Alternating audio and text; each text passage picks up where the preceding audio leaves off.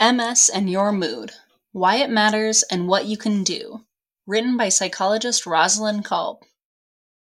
Mood changes and MS are intertwined in complex ways. Some changes are caused directly by the MS disease process and related changes in the brain. Others are a reaction to the losses and stresses that are part of life with a chronic, unpredictable illness. And some may be a combination of the two. In this article, we'll look at the kinds of mood changes that can occur, why they matter, and what can be done to manage them. The most common mood changes in MS grief is a normal, healthy response to loss. Whether it's loss of a loved one or the loss of one's identity, physical and or cognitive abilities, or favorite activities, the process of mourning that loss involves intense grieving, followed by gradual healing and adaptation. Each person experiences grief differently, but feelings of sadness, emptiness, longing, and anger are common. At different points in time, you might deny the loss, rage at the loss, or cry over it. All are normal and expected. You may even try to bargain your way around it. For example, okay, I can handle it if my walking is impaired, but please don't mess with my mind. Or, I can live with the numbness and tingling, but I don't need to be able to see. Grief will ebb and flow over the course of the disease. Beginning with the words, You have multiple sclerosis. The grieving process allows you to let go of the picture you had of yourself before your diagnosis and allows you to begin figuring out how to move forward with your life. Grief recurs each time that the disease takes away something that's important to you a favorite activity, a job, a new physical or cognitive symptom, or perhaps a relationship.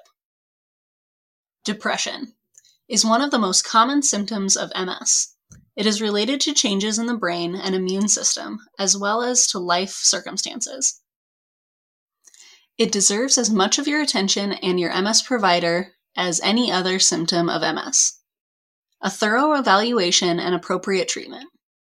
Left untreated, depression can make other symptoms feel worse, particularly fatigue, pain, and cognitive issues, interfere with your relationships, sleep, productivity, and quality of life. Untreated, depression can also be life threatening. Anxiety is just as common as depression, but gets far less attention. You might hear, well, you have MS. Who wouldn't be anxious? But severe anxiety can be as disabling as severe depression and deserves the same careful care. If anxiety interferes with your sleep, productivity at home or work, or your ease of mind, it's important to let your healthcare provider know about it. Irritability slash moodiness can be related to depression or occur on its own. People describe it as feeling prickly, hypersensitive, hyperreactive, cranky, and family members describe it in similar ways. We know that some people who are depressed appear more irritable than sad, so you may not know exactly what's going on. A mental health professional can help you sort out what's what with these feelings. Pseudobulbar affect, or PBA, occurs in about 10% of people with MS and other neurological diseases like Parkinson's disease or stroke. PBA involves episodes of controlled crying or laughing that are unrelated to the person's mood.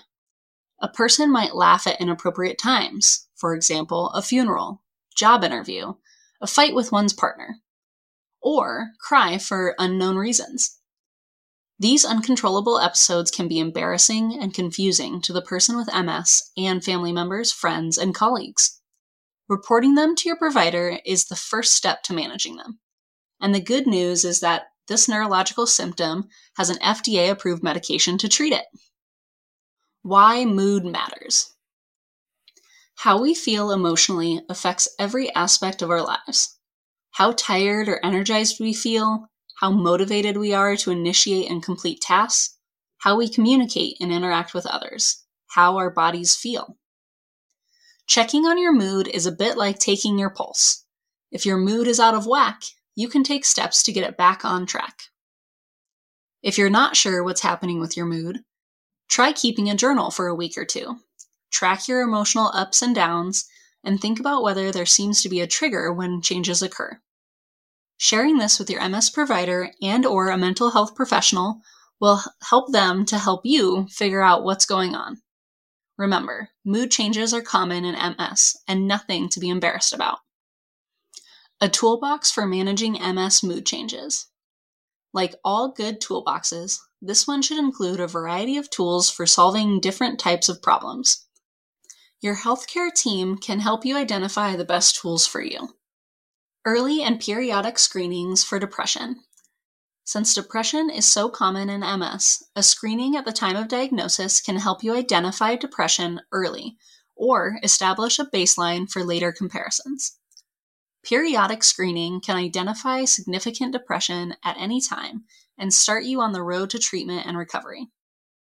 Reporting mood changes to your MS provider is just as important as reporting any other symptoms of MS your provider may recommend a treatment or refer you to a mental health professional. You can also contact the National MS Society at 1 800 344 4867 and request a referral to someone in your area. Free, online, confidential mental health screenings for depression, anxiety, and other mood changes are also available at https colon backslash backslash screening dot mha national dot org. You can take the online screening test and get a printout to share with your MS provider. Treatment of mood changes is like a three legged stool. The legs of the stool work together to maintain its balance. Talk therapy is where the diagnosis and problem solving work get done. It's the safe place to explore feelings and challenges while learning strategies to help you cope and adapt. Finding the right therapist is key, whether it's a psychologist, psychiatrist, social worker, or counselor.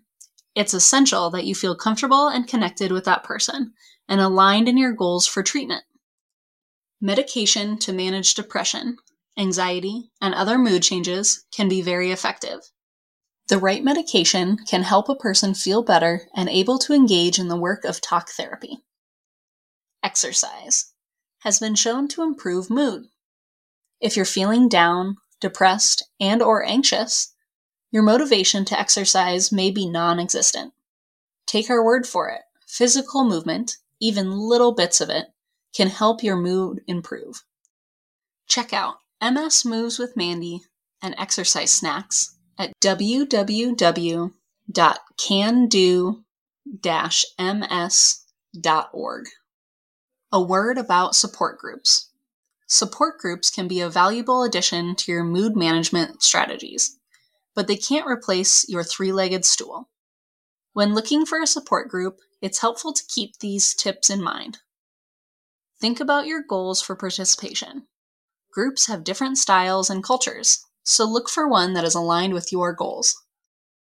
A group for sharing social events and outings, a place for learning new information from guest speakers, a safe place to share challenges and problem solving strategies. Groups may meet weekly, monthly, or quarterly, depending on their structure.